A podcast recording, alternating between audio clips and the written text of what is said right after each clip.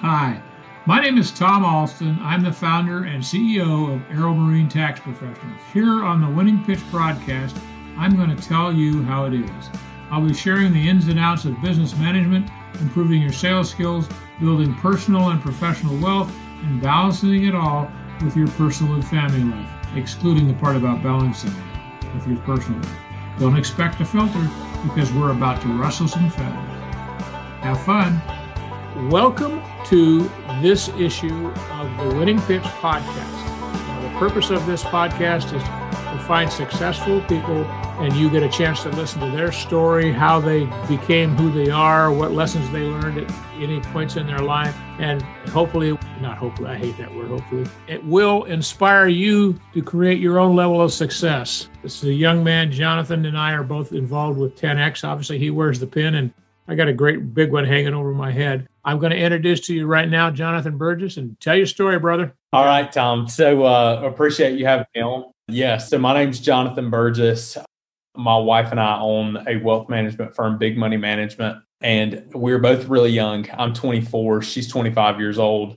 And I grew up in a small town. So I grew up in a town called Union, South Carolina super small, very quaint. I went to a private school, private Christian school, and then graduated and went to to a college called USC Upstate. And that's really where my story starts. Before that, I'd always worked through high school. I mean, I started working whenever I was super young, 13 years old, you know, under the table. But after that, I went to college. And the first thing I did whenever I got to college was I met a guy on my hall. I said, Hey, I don't know anybody else here, but I know you, and let's go get a job. And so we we hopped in the car and rode around and we ended up coming to a little Italian restaurant called Capri's. We walked in the door, applied. I got the job, he didn't, unfortunately. And I started working there as a waiter. So I worked there through college. And, you know, that taught me a lot about how to interact with other people and a lot more than I really credit because every situation was different. You know, I met people on their worst days and on their best days i would talk to them you know whether they were coming in and somebody had just passed away i'd talk to them or they just got married. You know i was speaking with people at every level. So from there i was multiple majors in college like 10 is that because you couldn't make up your mind what you wanted to be when you grew up? Yes absolutely. So and i was like if i'm gonna do it now's the time to do it. So anyway i kept switching throughout Where'd you start that out of time I started out in nursing, and my older brother was actually having a little girl at the time. And anyway, he runs out of my older brother. He ran out of the emergency room and proceeded to show me a video of my sister in law getting a C section. And I almost passed out. And I was like, yep, that one's gone. I'm not doing that. So, anyway, I was out at that point. So I changed from nursing to a couple others. And um, saw at the end of freshman year, actually, my older brother, Philip, he actually passed away. He was 28 years old, super young. So, you know, that was really an abrupt time in my life where I was I was working hard, going to school, and then that happened and we were super close. And I think that's whenever I really figured out the fragility of life and I knew that hey, you know, you really only have one shot at this. He was a bodybuilder, so he was always all in and did everything 100%. And to see somebody so full of life go that quickly, you know, that drove me a lot. So, you know, I'm still working at Capri's, an Italian restaurant at this time. And throughout that time, I actually met my sweetheart, Samantha. She and I, we met in college in accounting class. Actually, we dated for a short period of time. She wouldn't talk to me. So we got an accounting class and I completely played dumb and she did all my accounting homework. and it's crazy because we were always considered to be like the nicest people in school. Like everyone at our college who knew us, they were like, "Oh my gosh, you two are so nice." But anyway, so we ended up getting in a class together. After she stopped talking to me, I played dumb. She did my homework. She finally let me take her on a date again. And bam, it started right back up. And uh, yeah, long story short, we ended up getting engaged at the end of my college uh, career. As I was leaving college, I was still working at Capri's and I was approached by one of my regulars who was like, Hey, Johnathan, you know, I don't know what you're going to do, but I've got this opportunity for you if you want to start your own insurance business. And I was like, okay, I'm going to get my CPA. I'm not sure if I want to do this. Well, he showed me all of these things that I would be able to do to be able to sell. Then he showed me life insurance, and life insurance immediately clicked with me because my older brother he had a life policy, and it paid out to my sister in law and my niece. So immediately I knew I had a conviction with it. I could get behind that. I can definitely make more of an impact life insurance than I can sitting behind a desk or in a cube form. So, you know, and that was my other opportunity to go, you know, to an accounting firm. So I jumped straight into that and had no idea how to start a business. I was still in college at the time. I hadn't even graduated. I started uh, my first business November 1st, 2018.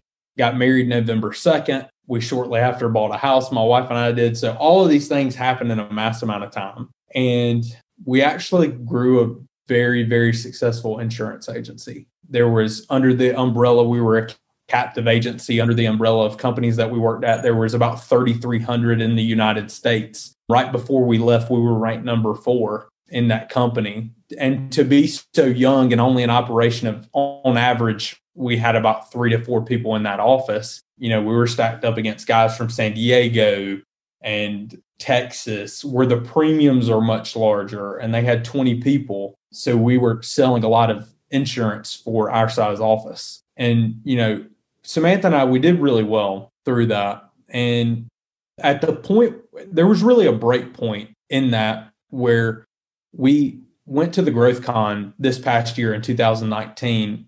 And, you know, you hear it all the time like Grant and Elena, Brandon and Natalie, they talk about alignment. And we never really hit alignment until that point. So Samantha and I, we hit alignment February of 2019. And then it was like the graph of the agency just went through the roof. So we started doing very well and continued to grow. And then we got on the scale program. So every day, you know, we're and Cardone U, we're writing down our goals. And we found out we were actually going to acquire other insurance agencies within that umbrella of companies that I was talking about. We were going to purchase other mm-hmm. agencies mm-hmm. in our area. Whenever I went to buy them, I actually found out that the agent didn't own them. The umbrella company owned them that was over us. So, I mean, that was kind of a snap where I was like, oh, you know, we we're writing down our goals every day. Hey, you know, I want to have 10,000 agents, all of these things I'm writing down. And then I was like, well, it's not possible with this model. So it was really kind of a make or break time for us. And it was at that point that we decided to actually transfer our agency within American National to another agency and open a new office in a bordering county to do wealth management. And in my insurance agency, I actually did retirement planning and life insurance, but we ended up we transferred that because I knew the potential with growth was much more if we were independent and owned our own practice. Line up for our listeners chronologically the period of time where you discovered that these guys didn't own what you thought they owned. When was that? Was it was that in 2019 or 2020? That was about three weeks ago. So we moved really fast. I think that that's definitely one of the positive, you know, to be able to make a decision for 20th, maybe. Yeah, you're freezing up on me. I have no video and no sound from you, Johnathan. Can you hear me? Go um, pick them up. So that's whenever we found out. But you know, you got to make decisions fast. Yep. So awesome.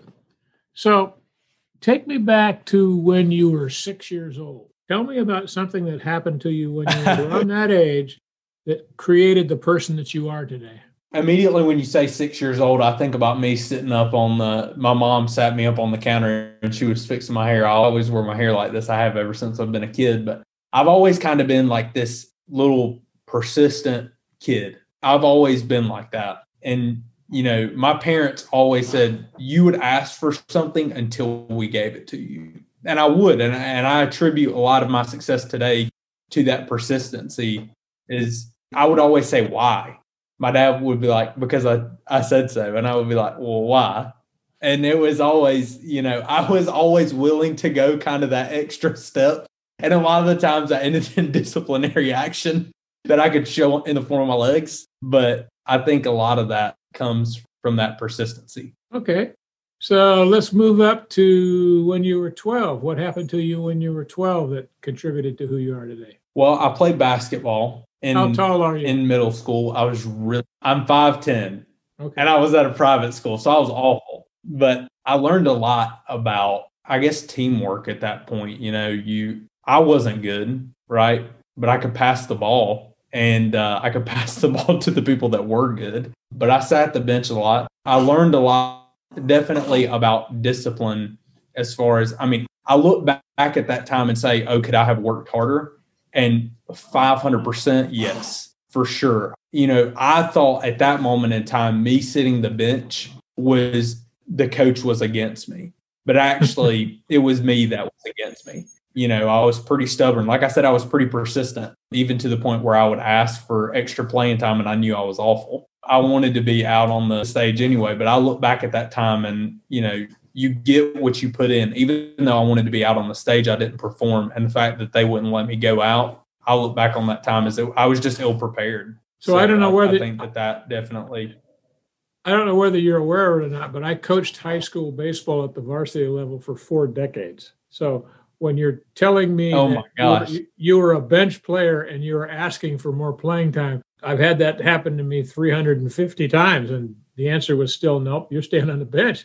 If you don't earn it during practice, you aren't getting in the game, and you're just yes, your coach was against you because you didn't belong in the lineup from his point of view, and his point of view is the only one that counts because he makes up the lineup. So anyway, so not to interrupt you. So you learned from basketball and sitting on the bench. So tell me about when you started high school. High school was different. I I think that's whenever I kind of I, I don't want to say the high school that I went to was I mean it was a private school, so I spent actually a lot of the time not in school. I would go to college courses. So I was kind of like the guy who was like minimum effort in. I didn't study and I still made A's somehow, but I really never dove into school. I really just did the minimum effort to get by and I worked a lot of the time. So I would just, you know, if we had a big exam and I knew what was on it, I, 90% of the time I'm not going to study. I'll just glance over everything before I walk into the test, but I would work. I actually worked as a cook all through high school. So I would go in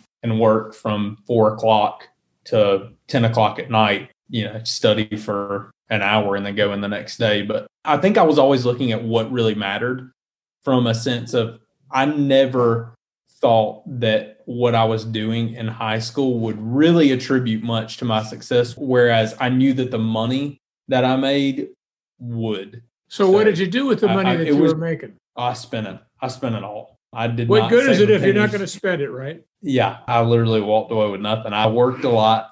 I spent a lot. That was kind of like my fun my fun money, I guess. But and then so I would ask my parents for more. What did you spend the money on besides car, girls, and clothes? Nothing. Just there's nothing left, is there? Those are pretty big numbers. And taxes, of course, you paid your yeah, because the federal oh, yeah. government steals it from you before you get it. That's why. Yeah. So, so no, mostly, yeah. And I suppose that during high school, you no longer tried to be on the basketball team. No, I did actually. Okay. Um, I did all the way.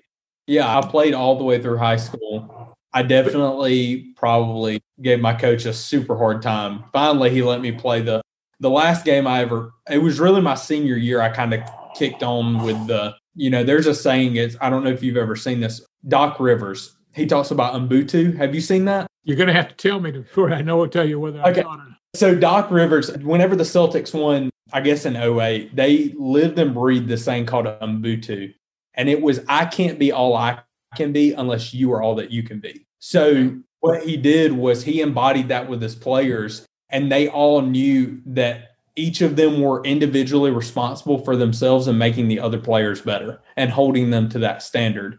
And we were never really good at high school basketball, but my senior year we made it to the state state playoffs but that was my best game ever. I passed the ball a ton. I shot very rarely, and I made every single shot that I shot that game. That was my best game, last one. But you know, I think it was really that last game, which is too late. But that last game was really whenever it clicked with me that that I couldn't be all I could be without everyone on that team being all they could be, and bringing that into business is oh my gosh, amazing. Okay, so I take it that teamwork is one of your core values for your company, then. Yeah, definitely. Okay. So now you've gone through high school, you graduated from high school, and then you went to college. Tell me about college. And you were in college for four years or five? Five. Okay. Take me through that journey. whenever I went to college, it was kind of it was a definitely a, a rude awakening. Not a, so much a rude awakening, but it was like a whole new world. I had never interacted with people on that scale. I had always gone to a school that had maybe, you know, eight or nine people in a class, and then now there's three or 400 people. So interacting with all these people on a daily basis was completely culture shock to me. I joined a fraternity whenever I got there my freshman year and ended up becoming the president of that fraternity. But it was that was definitely the hardest job I've ever had is being on top of 40, 18, and 19 year old guys and trying luck. to control a room. um, it was it was an experience, but I learned a lot in college about interacting with people through work at Capri's, like I was telling you, and also through running that fraternity. I mean, the everyday struggles were insane what you would go through to try to get all these people to communicate. And I learned a lot about persuasion, I think, then, and getting people on the same team. But that was, yeah, huge learning curve for sure. So tell me about the funniest thing happened to you as the president of that fraternity. Either the funniest thing that happened to you or in the group that you were attempting to control. Oh my gosh. There's so many things. I would say my favorite thing, and this is just because of the dominant personality type that I am, I'm very competitive, was we always had what was called a uh, see, I don't even know that it's recruitment week where we would recruit new guys into the pledge fraternity week. and both pledge week. Both fraternities would set up on the quad so in the main area campus and they would have two tents. And you know there was only two fraternities at our school so one year i was like we're going all out we're going to put them in the ground we're literally everybody's going to so they were like well what are we going to do i said we're going to roast a whole hog and i'm going to pull my truck up on campus and we're going to burn wood so anyway, people told me they were like, "You can't have that. You got to talk to the fire marshal. You can't do that." Anyway, I talked to the fire marshal, met him out there. I literally pull up a whole hog smoke, like this huge contraption on campus, and I have a pig, a whole pig in my bathtub the night before. We uh we go out there with ice on top of it, and anyway, so we're out there, and I'm like chopping wood with. And you think about it now, as liberal as colleges are, I'm out there with an axe chopping wood, burning firewood on campus. And every time the wind would blow in their direction, I would chop as much firewood as possible and open that thing up. And I promise it was the equivalent of a concert style smoke just going all like literally every opportunity. Well, we did recruit like 20 people that year and we only had 20 people in our fraternity. so we doubled in size, but it was a lot of fun. But I'm sure there's more just not coming to me right now. So tell me about the toughest decision that you had to make as a president of the fraternity. I would say anytime we had to kick somebody out, that was probably the the hardest thing. And I mean, just breaking it to other people that, hey, you got to roll. And I think we might have done that like at the end of that year that we took on 20 people. I think we might have let, I don't know, six or seven people go out of. And that was you know, I definitely got a lot of backlash from that.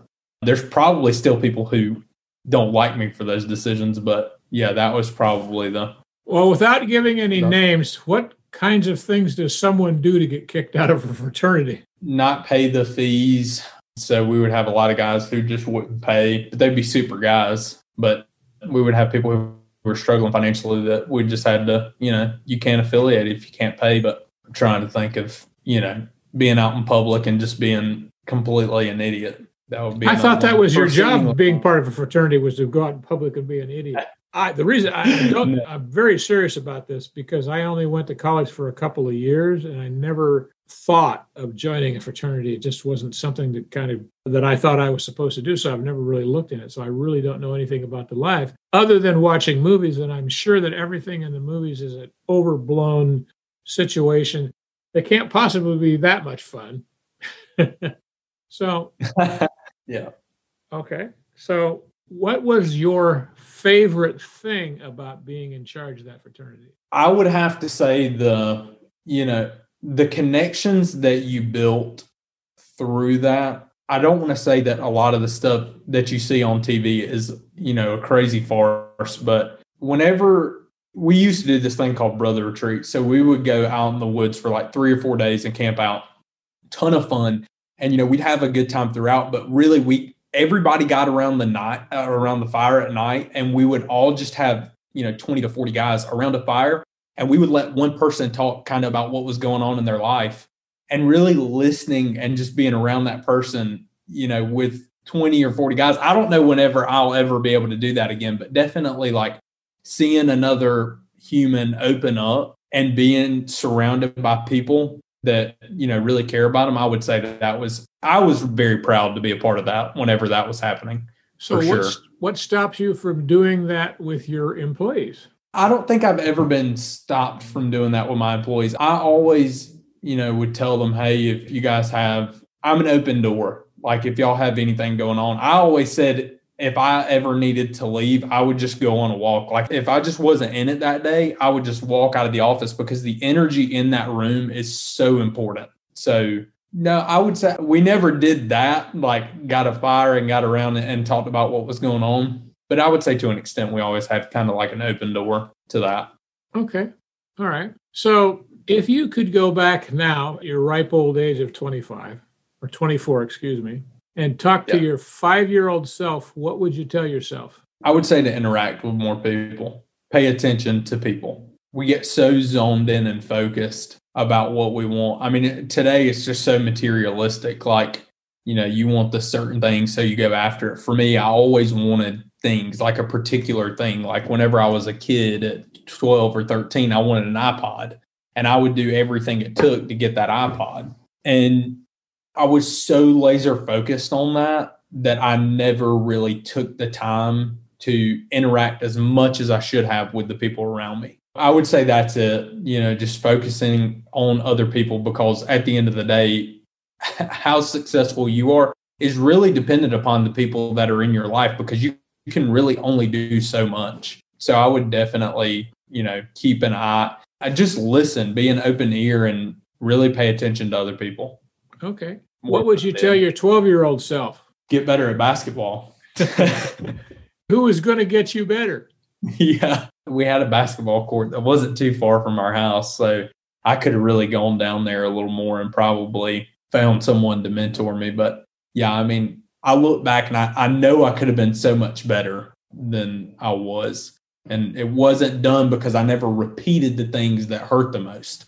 You know, I couldn't dribble with my left hand, so I just always dribbled with my right hand, and I never touched the left. So if I could go back to being 12, I would only dribble with my left hand. So I mean, just focusing on the things that really brought me the most pain. So if you could go back and tell yourself on your first day of high school, what would you tell yourself? Save that money. Not save it, store it. Store it for something in the future. But yeah, I would have as much as I work, there's, you know, cumulatively over that amount of time, there's no telling what I could have really accomplished whenever I got into college and after college, even having that. Okay. If you could go back to the first day that you started college, what would you tell yourself? Same thing about the interactions. I interacted a lot with the people that were in my fraternity, and in that group, I would have really branched out a good bit more. And yeah, I mean, anything else, I would have probably, you know, some more internships would have been good. I really think Capri's was a, that, whenever I waited tables,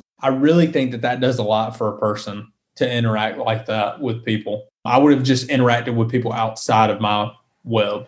Okay. So, thinking about working at Capri's, tell me about your single best day or event. Tell me exactly why and be very descriptive and put the listeners there with you. Okay. So I walk into work and I'm about 18 at the time. And I find out it's the holidays. So it's about this time of year, a little bit after this.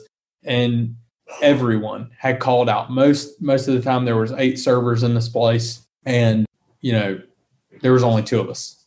and there was multiple parties that came in. The place was packed. On a normal night there, I would make maybe a hundred bucks or over a hundred dollars. I was competitive, but whenever all those people came in, I think about the volume of people that were in there and how many people I waited on that night and how forgiving they were with me, even though I only maybe talked to a table twice, and how much more I made.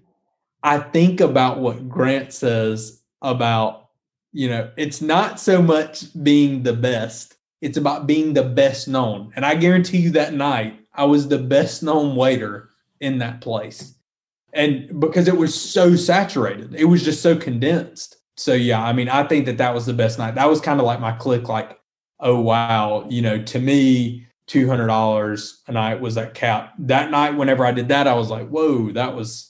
So, how, was much, how much? How much? How much did like you tips that night? Like four hundred dollars. It was a good. I don't know. That's probably not a lot for in California, but South Carolina. I mean, people no, were pulling four, up in, at eighteen, four hundred dollars a night in cash. That's still a lot of money. Okay. Yeah. So, again, thinking just about your working at Capri's. Tell me about your single worst moment. And again, be very descriptive. Put the listeners there with you and what you learned from it. I would say after after my older brother passed, I was really kind of like in this cyclical cycle where I was I didn't really know, you know, I don't know, it was, it was a weird time in my life and I decided to get two jobs. So I got a job working at a distribution center. I would work from 4 a.m. to 3 p.m. and then go into work at Capri's from 4 p.m.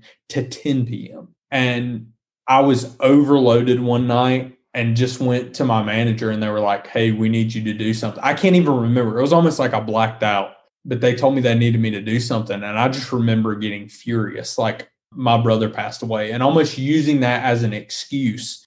And how I felt after I left was like, I felt that big. You know what I mean?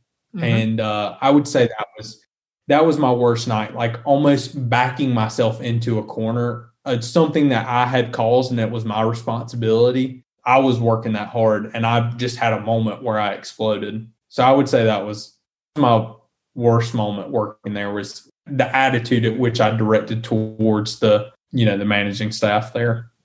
Okay. Going back to that moment, what would you do differently now? I mean, really, I would have just breathed.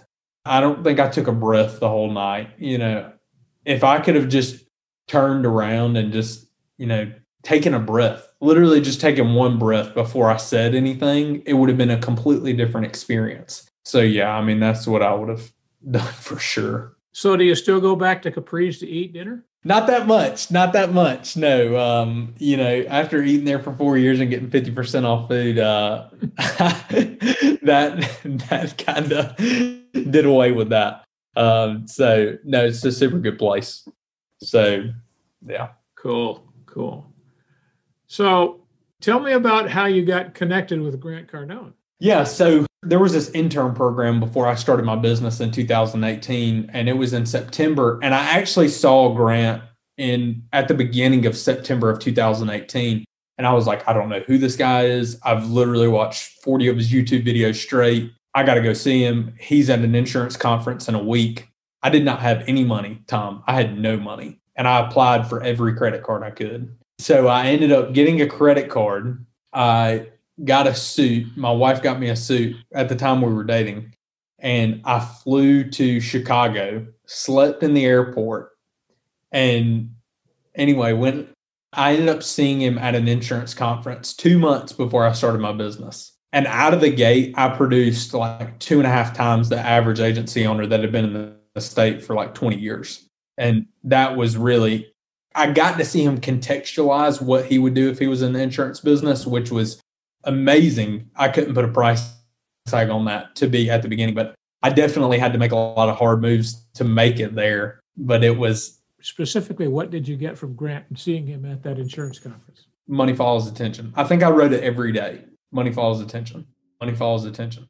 Like you know how he does that thing on stage where he's like, "Hey, hey," like he gets all hyped up. That was, you know, I saw him do that and I was like, oh my gosh, this makes a lot of sense. And that was really the big thing was the money falls attention. And that just stuck with me. So what do you do today to get attention? So, oh man. I told um, you this. I told you this wasn't going to be easy. I'm asking you a tough question. We do so much. That's why I did that.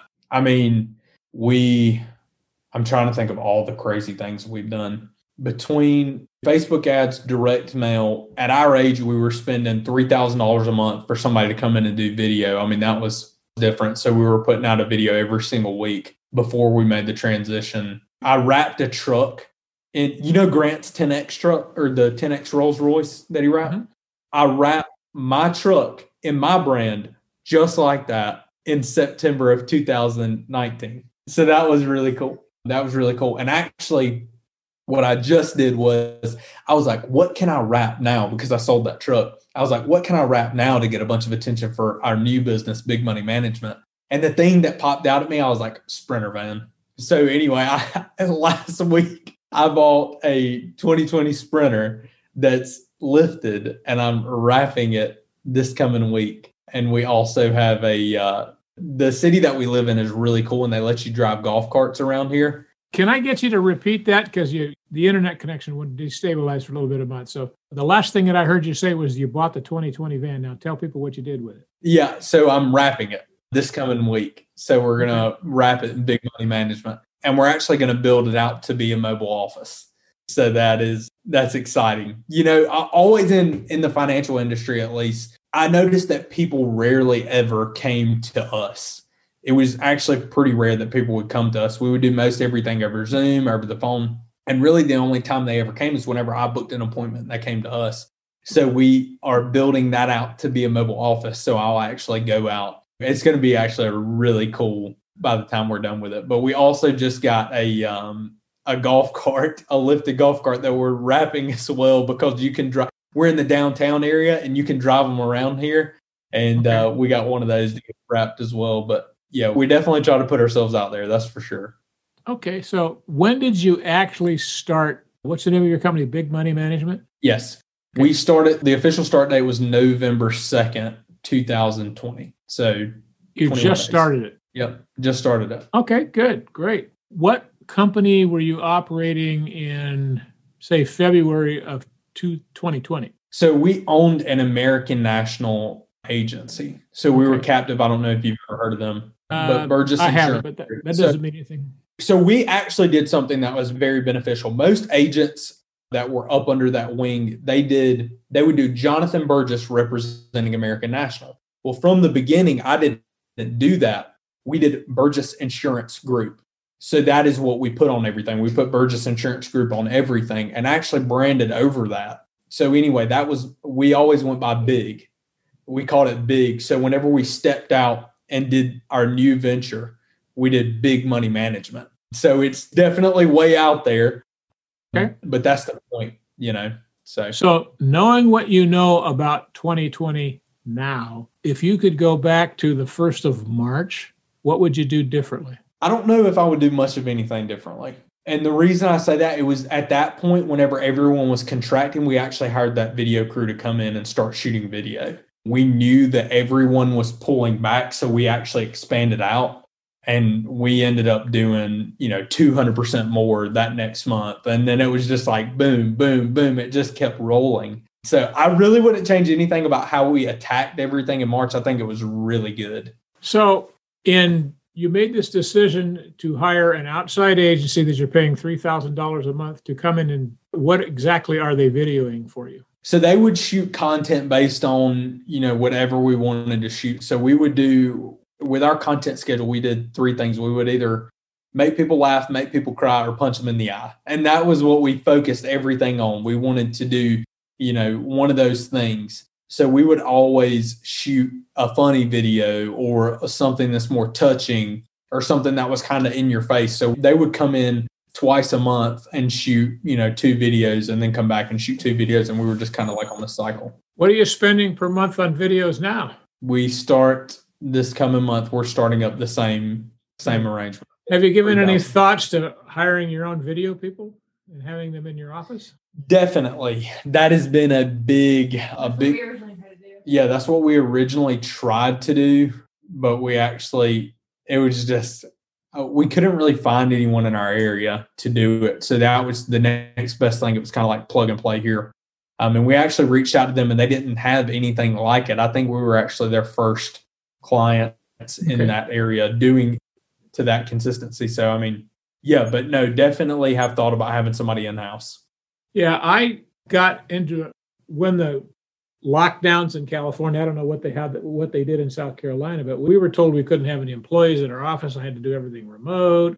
I wasn't supposed to leave my house, so and I couldn't go to the gym and I was too fat and old to want to go to the gym anyway. So that was a great excuse, but I realized I had to take more control over my health. So I live in an apartment. I sold my house uh, because I'm a Grant Cardone guy and I sold my house and put the money in Cardone Capital. So I live in this tower and I walk around the tower every morning for a couple of miles. And while I'm walking around the tower, I'm creating video content every morning in videos that are anywhere from one minute to eight minutes long. And I just started doing that every day. And I've probably, I hate to use the word probably, I, my guess is I've done a thousand videos since the beginning of the, the lockdowns here in California. And then I realized, damn, I can't get this stuff out fast enough. So I hired a guy. I wanted him in my office so I could say, here's what exactly what I want you to do. Go do it. And then I've hired two more census. So now I've got three guys working in my office, and all we're doing is taking the video content that I create, taking the raw video, putting it out as a a thing, a message of some sort, and then they go back to my that video and take little parts of it out and create other little parts that go on a story or anything like that. And it's very, very beneficial. You'd be surprised how much content you've already created that you don't know you've created.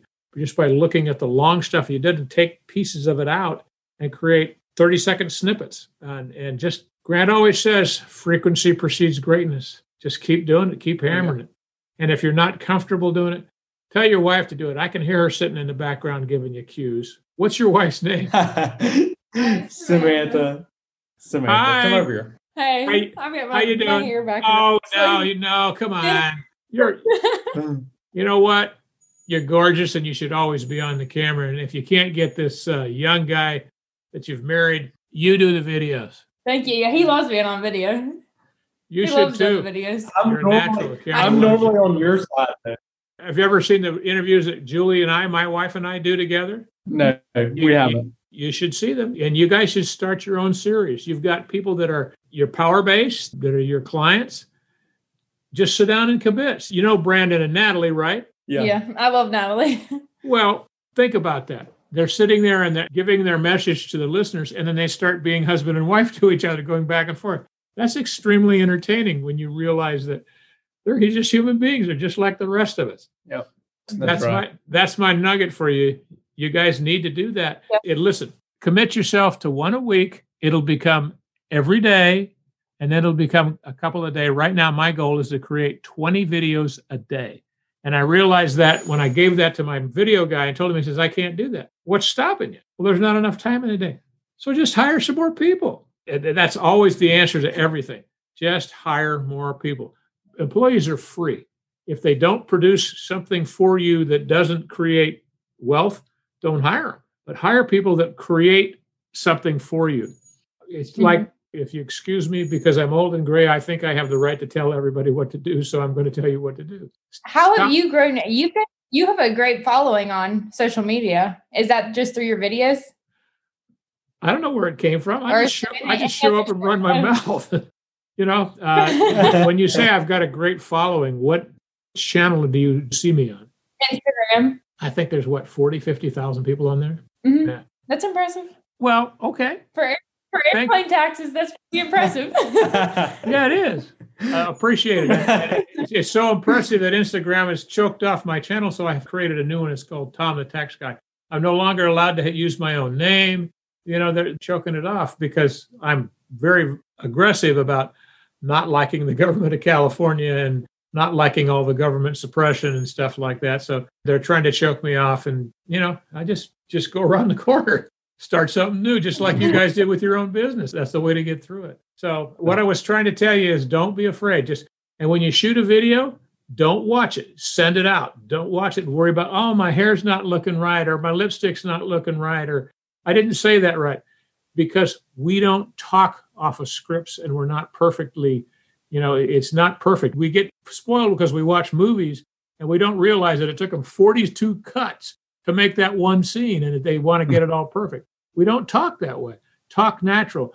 Say that make your mistakes. Don't worry about it. You know, if it's a big enough deal, you're going to correct it. And if it's not, it doesn't matter. Just get used to doing it. And once you get in the groove of making these videos, it's an addiction. It's an absolute addiction. Yeah. And it's great for your business. It's great for your business. So y'all need to send me some of your stuff. I want to see you guys together now, and I want to see We- you we've- individually. We've done a couple of them on YouTube. Every single one that we've done together we got a lot more views. has, has got more views. Okay. I cut my own hair too on camera. and I got a lot of views. Well, don't be afraid to be on camera. Don't be so shy. yeah. Yeah. I need to work on Nah. I didn't get any agreement from you, did I? Yeah. So you guys are a team. Let the whole team be on the on the videos and keep crushing it. I love the stories. And uh, how far away are you from Savannah, Georgia? Not far. Um, Four hours. yeah, about four hours. I love Savannah. Yeah, so do I. I have a brother who lives there and owns a couple of houses and has some BRBs there. And whenever I get a chance, I go there. The only thing I didn't like about Savannah was that Southwest Airlines didn't fly there, and now they're having flights there. So I have no excuse for not going there a couple times a year. The other thing I don't like about Savannah is I always gain weight. You know, I can go up and I can walk around, but there's so much food and you know, you, you know Savannah food. You know what happens. You just have an extra Oh, yeah. bite or two. That is right. Okay, I've seemed to I'll have make the video. lost you again. Ah, there she is. Can you hear me? I can hear you now. Yeah. So, Yeah, we're here. Samantha, if you could go back and talk to yourself sir. as a 10 year old, what would you, now, knowing what you know now, what would you tell your 10 year old self? Um, I would tell myself to not be shy. I would tell myself to get out more. And I think that it's always been, I've always been extreme. I've never really cared what anyone thought. And, but I've always been, I think that it comes with the confidence and the knowledge. And I think that education, and I hate, I hated school. I failed out of school and like I hated learning.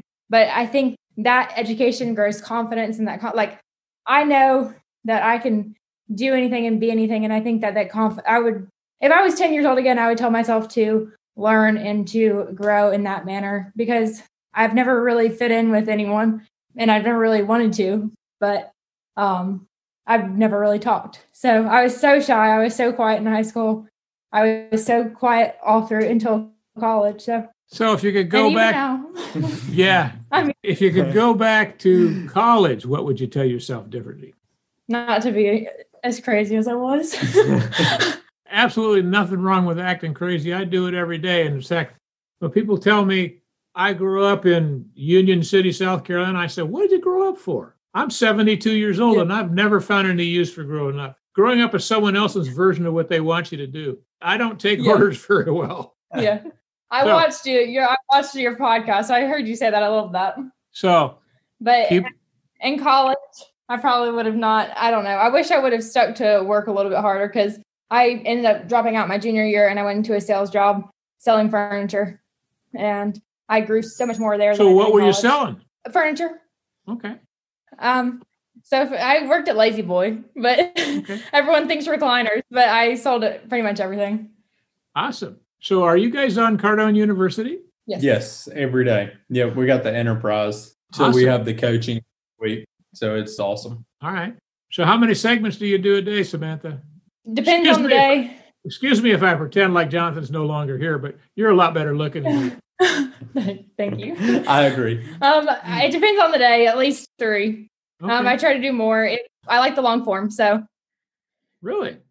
mhm. Okay, awesome. So I'm probably going to come to Savannah because I go to the uh, Gulfstream factory there fairly often, besides going to see my brother. So let's get together and uh, we won't go to Capri's for dinner. We'll find someplace nice. absolutely. Okay. I would love to. We would love to do that. Yeah, that would be great. We will definitely right. be there. Let's do that. So, for both of you, we're pretty close to our hour. If there's anything else that either one of you wants to say as an individual or as a group, communicate it. The whole world's going to hear everything you have to say. I would say look at the people around you a little bit more, pay attention to them. And, you know, I said that earlier, and that was really from a macro perspective, but now I'm pulling to a more micro perspective. So, you know, the people that are around you on an everyday, daily basis definitely contribute to the average individual that you are. And the biggest leaps that we've seen ever is actually not whenever someone came into our life, but whenever someone came out, the wrong person came out. And that's nothing against that individual, but everyone has different goals and dreams and mindsets. And whenever we were able to see our business from a full lens, is whenever we were able to pivot and move. And it may have been super uncomfortable. Like at the beginning, very, you know, it was scary. It was almost like a gut wrench, but we knew for us to go from, you know, do, having a seemingly large income at 24 to where we wanted to be, it wasn't possible with the structure and where we were at. So, really, there was a cap to what we were doing. And that cap was almost placed on us by the people that were around us. And whenever we pulled that out, we were able to take a large jump and start a new business in which we absolutely had no cap at all. Yeah. You've heard the law of woods, right? Yeah. John, so the operational, yeah, the top performing person in that company was making $2 million a year, which wasn't where we wanted to be. And we were ranked number four for sure. We were going to hit it the next year. So it was a scary jump, but we knew we had to do that if we wanted to go past. Yeah, so. absolutely. Because we knew that with their structure, we couldn't go any further. So, I mean, that would be the biggest thing. It would be to really look at the people around you and make sure that they're not putting their lid on you because that's their success point. Don't let someone else's success point Completely define where you. It. Yep. So you're back. Good. It froze for a little bit. So just so that you know this, I'm leaving tomorrow and flying to La Paz, which is, if you know where that is, that's in down off of Baja, California. And then I'm going to spend four or five days there. And then we're driving down to Cabo and we're doing uh, Brandon's mastermind out on that uh, 140 foot boat. So I'll be thinking about you. I'll be talking about you, and it'll all be true. Awesome. Is it? Thank you all so right. much for having us on. It was great to talk to you. Awesome. And just when you hear me say something or you watch one of my videos, respond to me in email because I don't get a lot of feedback. I very seldom ever see that. So uh, you've got my email address now. If I want to hear more from both of you. And every time you shoot a video, send me the YouTube link. I want to look at it. I want to see it. All right. We'll okay. do it. We'll do it. Okay. Awesome. Thank you so much, Tom. Thank you for being on. I enjoyed the hell out of this. Awesome. Thanks, we Tom. did as well. Bye bye. Bye. See ya. Well, that was fun, wasn't it? I'm invested in your business and personal success, and I hope you found this episode of the podcast insightful. If you or your business is ready to grow, check out my website, 10 Excellence. This is the way that you do that. The number 10, then X L E N Z.com. Be sure to follow me and send questions on Facebook at Aero and Marine Tax Professionals and on Twitter and YouTube at Thomas Alston. Thanks for listening, and we'll see you on our next episode.